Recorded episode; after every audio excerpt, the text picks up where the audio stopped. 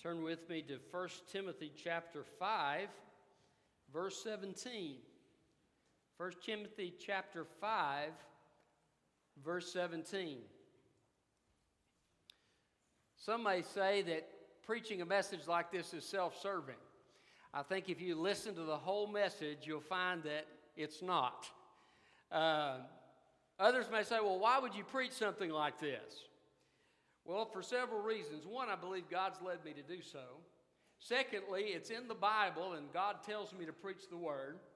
And thirdly, I believe that this is one of the most important things that we could discuss because there has been so much misunderstanding in the church of God, uh, generally speaking, over the issue of a pastor or pastoral staff in relation to the people of God.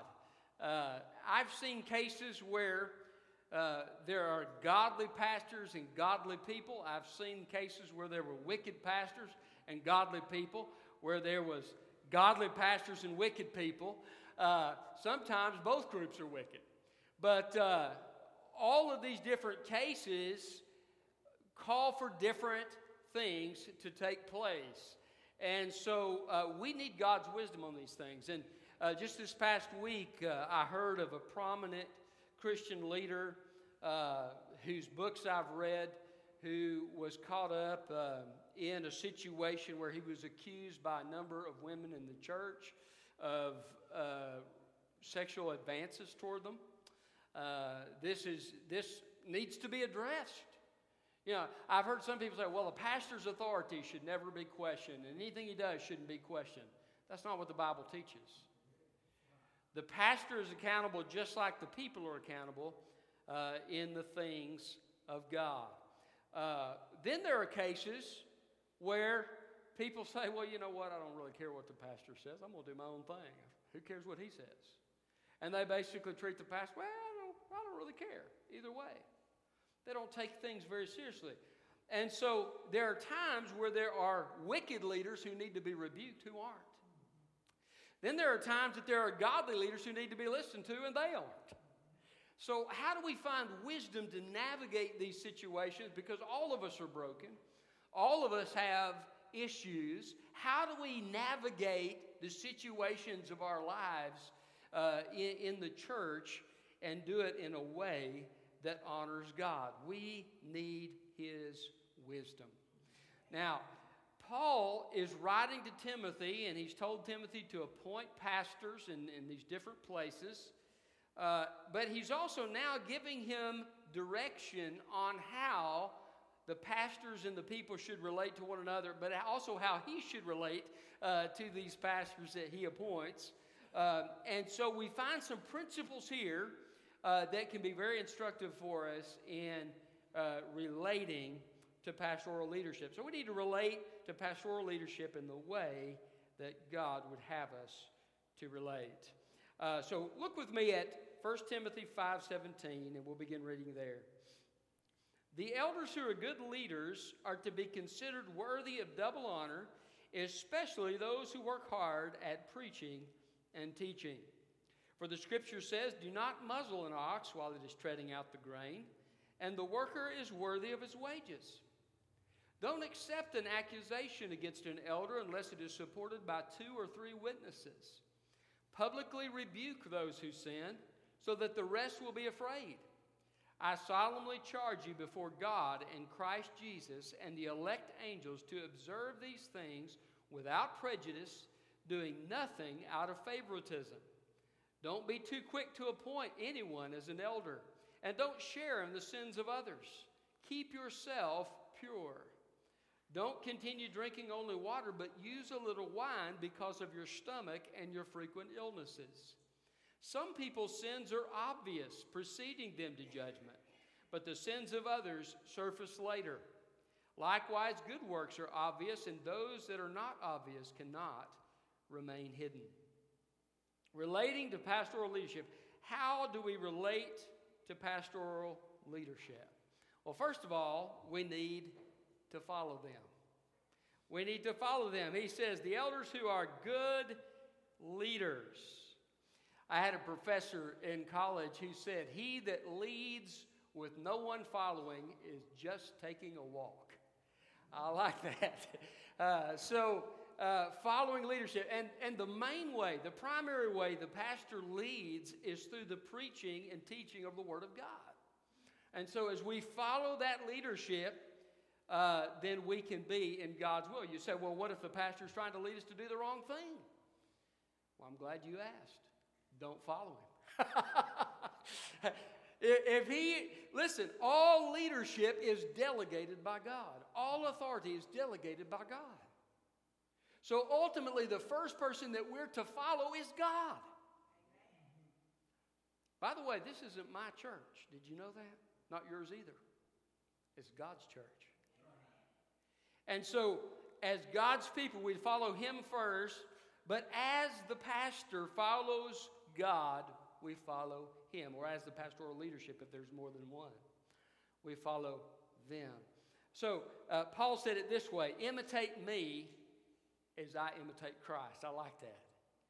Uh, listen, I'm going to just confess right now to you there are times that I don't imitate Christ, there are times that I fail. Please don't imitate me if I fail, okay? Uh, uh, imitate me as I imitate Christ. But we also need to recognize that sometimes God may give direction to the pastor so that that direction can then be given to the church. If you read the book of Revelation, one of the things you'll see in the book of Revelation, there's a message to seven churches. And it says, To the angel of the church at Ephesus or Thyatira, or whatever uh, church it is, right. And the angel or messenger was the pastor. And so God was saying, Listen, I want you to write this message to the pastor so that he can then tell his people what Christ is saying about the situation in the church. In the case of Ephesus, they'd left their first love. He said, Tell the people they've left their first love. If they don't return to their first love, I'll take away their lampstand. The church will no longer be there. Uh, he said uh, to others, he said, deal with this situation of sexual immorality, deal with this situation of false teaching. Uh, this is not pleasing to me, and if you don't deal with this, here's going to be the consequences. So Christ communicates through, first of all, to the pastor, and then through the pastor to the people of God. So we follow the pastor as he follows Christ. That means you need to pray for me. Have I ever done stupid things? Absolutely.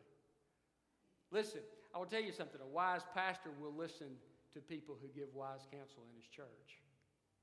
And so I thank God for those of you who, I've had some of you, you didn't say it this way, you were more kind than this, but you said that's a stupid idea. And I'm glad you said it. Praise God for it, because I don't want to make a stupid decision. so, uh, uh, th- thank God that we are part of a body, that all the parts of the body need each other.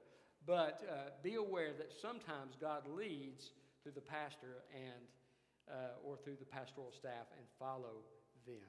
So, how do we relate to the pastoral leadership? First of all, follow them. Secondly, honor them. Honor them. Verse 17 says, The elders who are considered good leaders are to be considered worthy of double honor. Now, some people take this in the sense of uh, uh, ample honorarium, and it can be taken that way, but there's another verse here that talks about that. So I, it, it also includes the idea of honor.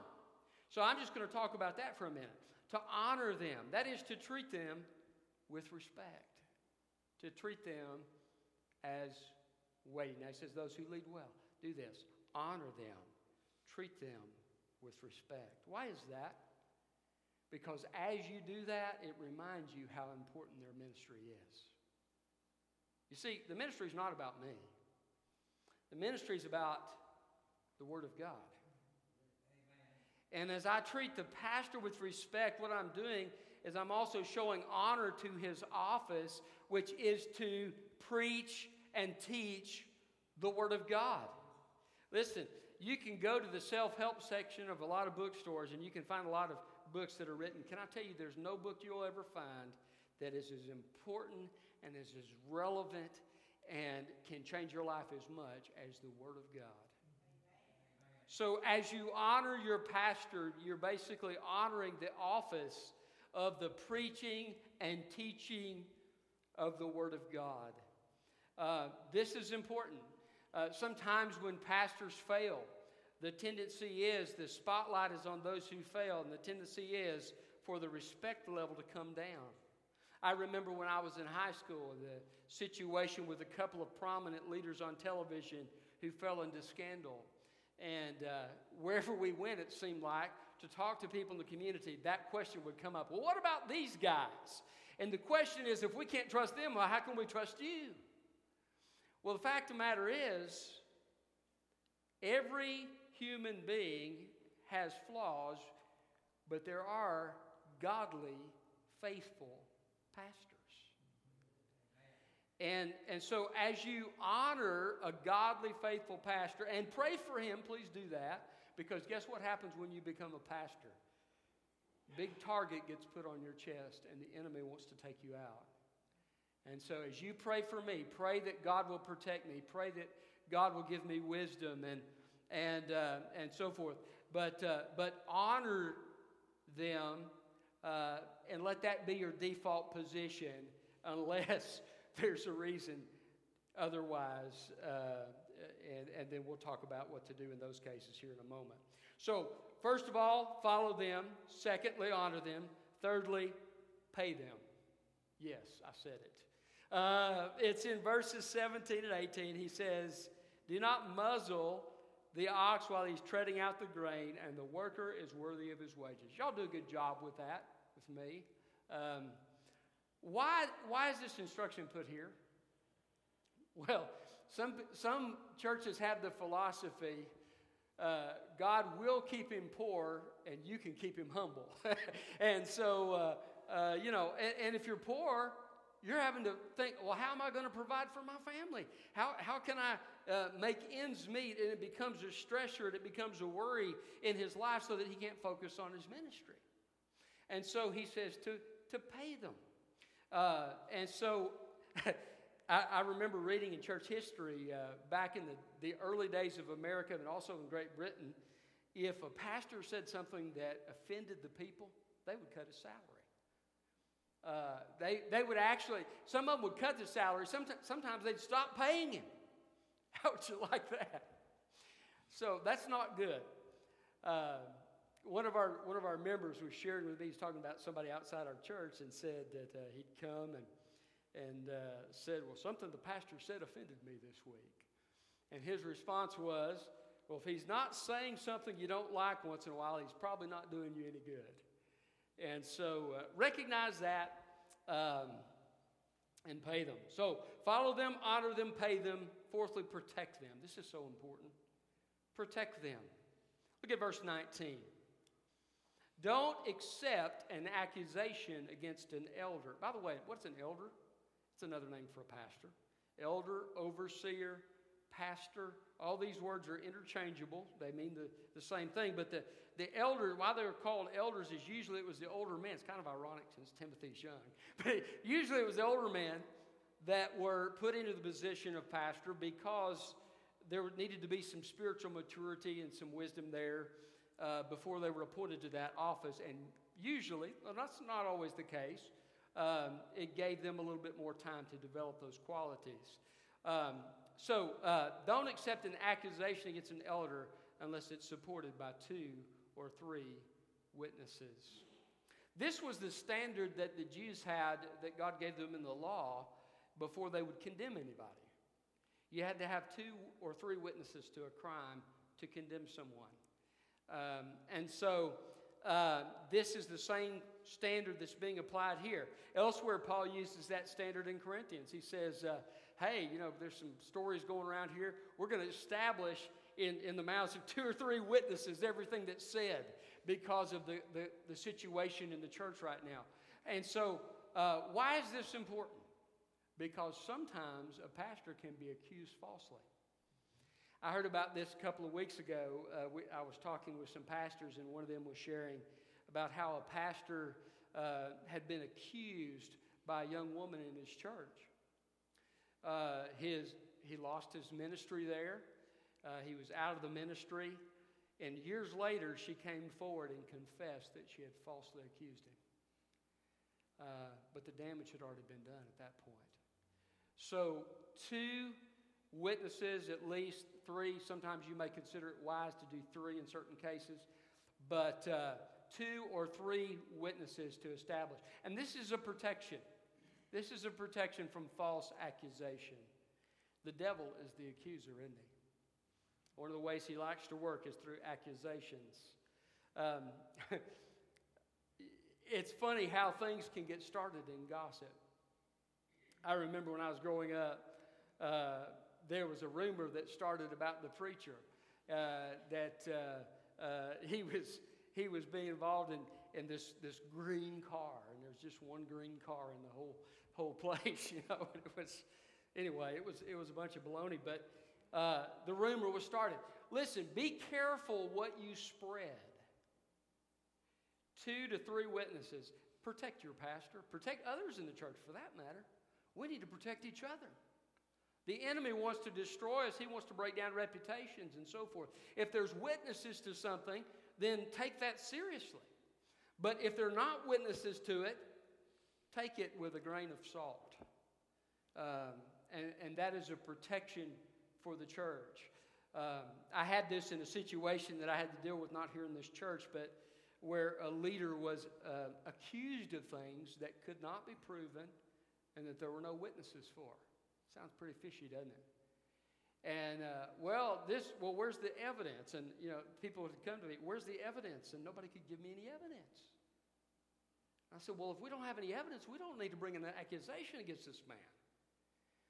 And uh, the accusations were still st- were still brought, and um, caused all kinds of discord and disharmony in the situation that I was in. And uh, what a shame. We don't want that in the church of God. So require those two or three witnesses.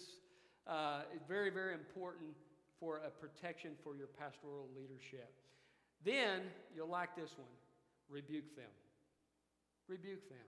Yes, your pastor's telling you to rebuke them. I told you it wasn't self serving, didn't I? Look at what he says. Verse 20 publicly rebuke those who sin. If you have two or three witnesses to something, and it is established that, that some significant sin has taken place, you need to rebuke your pastor publicly. Some people don't like that. Well, you know, what? Rebuking him publicly, that's not very kind. Rebuking him publicly, what will people think? Listen, you know what I've found? Oftentimes, when there's scandal in the church, everybody in the community already knows about it. The church needs to take a public stand and address the sin in, in public for the sake of the reputation for the church and, and especially for the sake of the kingdom of God. It's, more, it's not about the pastor or the pastoral staff, it's about God's kingdom. So it needs to be addressed publicly so that the church knows, so that the community knows that we're not in favor of that sin. And then, as we addressed it, it also has the added benefit, as he says, so the others may fear. So if there's some others that are thinking about that, they'll give it a second thought. Uh, so rebuke publicly. This is not, this is countercultural, isn't it? We live in a culture that says, Hey, none of my business. You do what you want to do, and I'll do what I want to do. It's not my business to look into you, and not your business to look into me. And, and accountability is kind of thrust to the side. I want to tell you something the church needs accountability. The church, listen, um, I love my kids. When my kids were in their growing up years and I, I was disciplining them and so forth, there was an accountability there. Why? Because I disliked them? No, because I loved them. I wanted them to turn out to be the kind of people that could make it in the world. So I, I gave discipline, I gave rebuke sometimes. I tried to couple that with love, and, and that's an important ingredient. But the accountability needed to be there. I think there needs to be accountability between spouses as well. You know, you, you have out of love, to build the trust in your relationship, there needs to be a measure of accountability. You, you ought to be able to ask where each other are at a certain time. Um, these kinds of things. Uh, but especially in the church, there needs to be accountability. Now, that doesn't mean that we go around and over every little nitpicky thing. The Bible says it's the glory of a man to cover over an offense. Most stuff uh, uh, is, is not worth even mentioning. But occasionally, those cases will come where there's a significant situation of sin, and that must be addressed. It must be addressed. Why? Because sin in the body quenches the Spirit of God. Sin in an individual opens them up to the attack of the enemy on a whole new level. The Bible says we have a, an enemy who's a roaring lion going about seeking whom he may devour. So we rebuke out of love as well. But the accountability needs to be there. It needs to be there for the pastor. I, I heard of a situation, I don't know the details, I can't speak intelligently. Uh, this, but this is what I heard. I heard that there was a, a church that had fired their pastor, but he refused to leave. He did the books in the church, he had the keys to the church, and they had fired him. He said, I'm not going, I'm not leaving. If you have a pastor who's an abusive pastor, who's doing that, I think you need to make a call to the police and let the police carry him out. Accountability. Uh, why, where do we ever get the idea that somebody wicked should be able to be in charge of the church and should not be held accountable? It's not right. So, if they're found in sin, rebuke them. Next, consider them. So we've said relating pastoral authority, follow them, honor them, pay them, protect them, rebuke them. Next, consider them. Paul's writing to Timothy, he says in verse 23 Don't continue drinking only water, but use a little wine because of your stomach and your frequent illnesses. Now, what's going on here? Well, usually in that day, they would mix a little wine in with so many parts of water because it was a purifying agent. Uh, they didn't have a lot of the ways of treating water that we have today. And so usually that's what they would do. But in the situation here, they have false teachers who are drunks, who are being who are getting drunk and who are uh, associated with a drunkard lifestyle. So, what is Timothy doing? I, I believe Timothy's distancing himself from that, and he said, I'm not going to touch a drop. By the way, that's a wise thing to do. Don't touch a drop. The Bible says wine is a mocker and strong drink is raging. I counsel my kids if you never take the first drink, you can't get hooked. um, and for some people, that's all it takes is the first drink. But uh, in those days, they would mix a certain amount with, you know, uh, with a certain amount of water. And even the Romans and Greeks did that. And it was an accepted practice.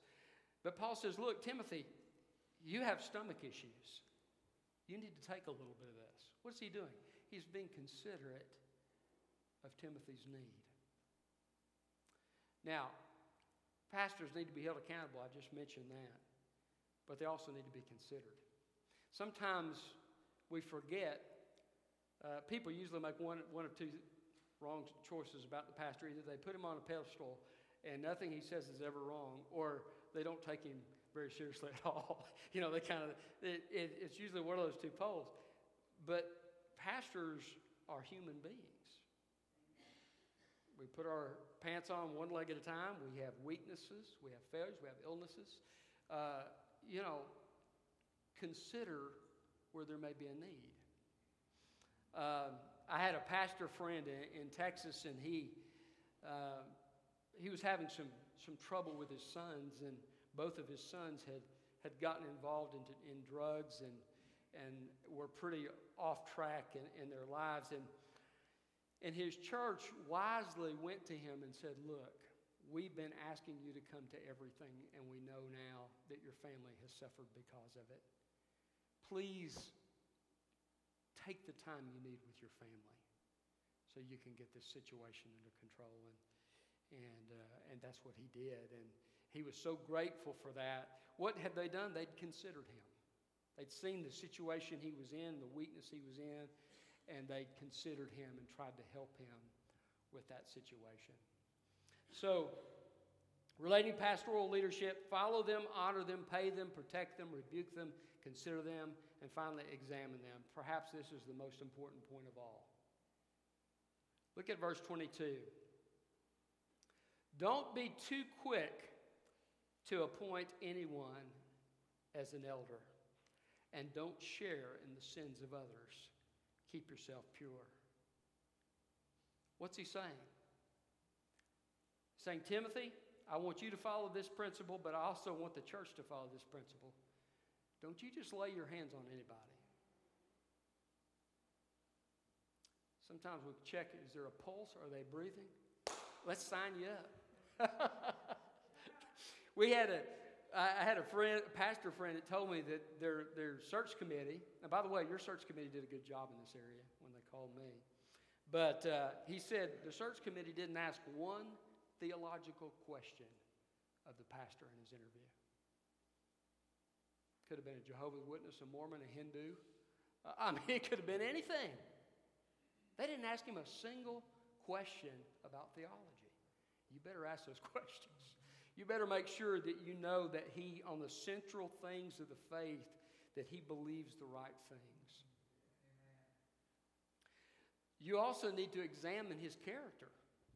Now, if it's somebody in your church that you're appointing to a position, you know them. But if it's somebody outside your church, you need to make sure that you check and see about his character.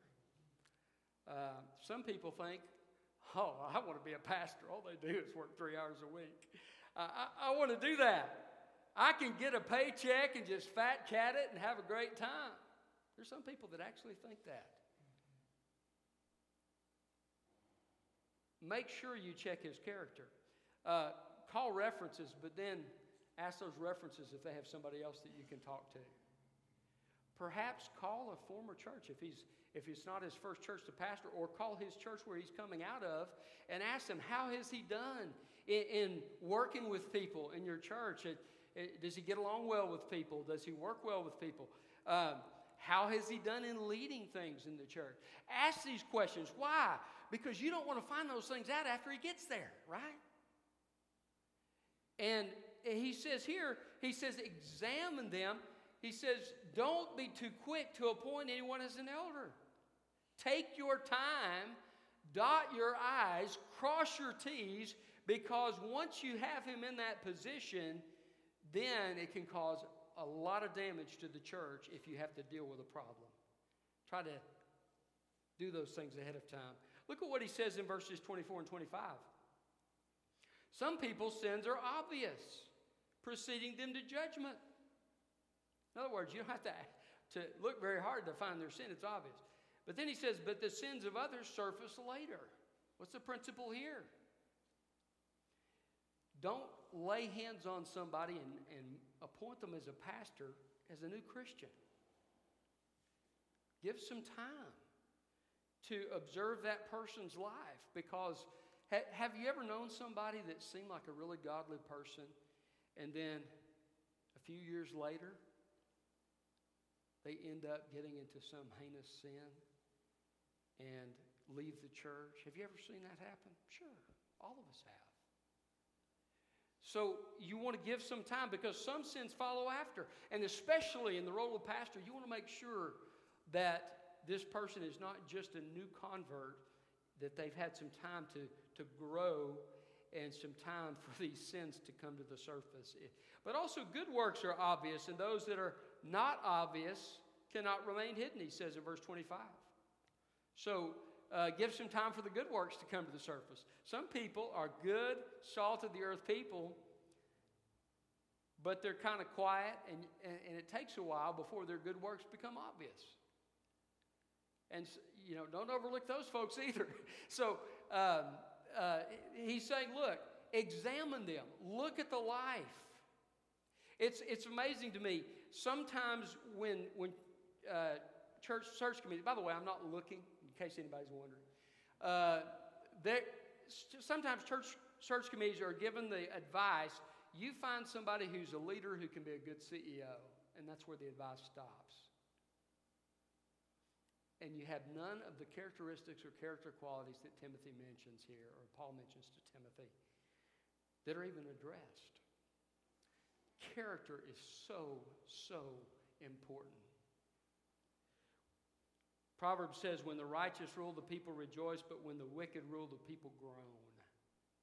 If you don't want to do a lot of groaning, examine your pastoral leaders before you appoint them.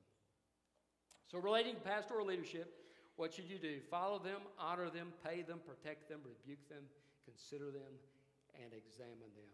And as we do that, God will, will I think, bless that process and honor us. Um, and the kingdom will move forward. See, that's the purpose of it all, is the kingdom moving forward. Not about you, not about me, it's about the kingdom. And uh, one day, when it's all said and done, uh, the souls that are saved and the lives that are changed through godly, faithful pastoral ministry will be a credit to the kingdom and will then help God's church to live in the ways that God desires so that the church as a whole can be a credit to the kingdom as well. And that's God's goal. Uh, if you're here today and there's one of these things that you haven't followed, or perhaps you just want to come to the altar and you want to pray for your pastoral leadership, I'd love that. Praise God.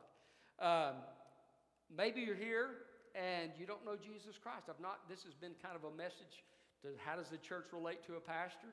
But uh, if you're here, your first question needs to be how should you relate to Jesus? And the Bible says that Jesus lived a perfect life. He never committed one sin. He's the only person in history to never commit one sin. And he died on the cross as our substitute to take the penalty for our sin, the just payment of our sin, and the wrath of God upon himself for our sin uh, so that we could be forgiven and set free. And the Bible says that Jesus said these words, It is finished, which is the word they put on a bill that had been paid in full. Everything that needed to be paid was paid at the cross. All our sins, past, present, future, laid upon Christ so that he could pay the penalty for them. And three days later, he arose. And the Bible says that if you'll surrender your heart to Him and you'll put your trust in Him to forgive you and give you eternal life, that He'll save your soul. If you'd like to do that this morning, have a relationship with God, that's how that relationship begins. Uh, have eternal life in a place called heaven, that's how that is, is uh, achieved uh, through Christ and through receiving it as a gift. I'm going to ask you just to step out here in just a moment when we begin to to sing, uh, step out of your seat and come down here to the front, and I'll pray with you a prayer of commitment, and you can begin a relationship with Jesus Christ. Let's go to Lord in prayer. Father, thank you for your word. Um, Father, I pray that you'll help me to be a faithful pastor to your church. And I pray that any pastoral leadership that we call, Father, will do so in a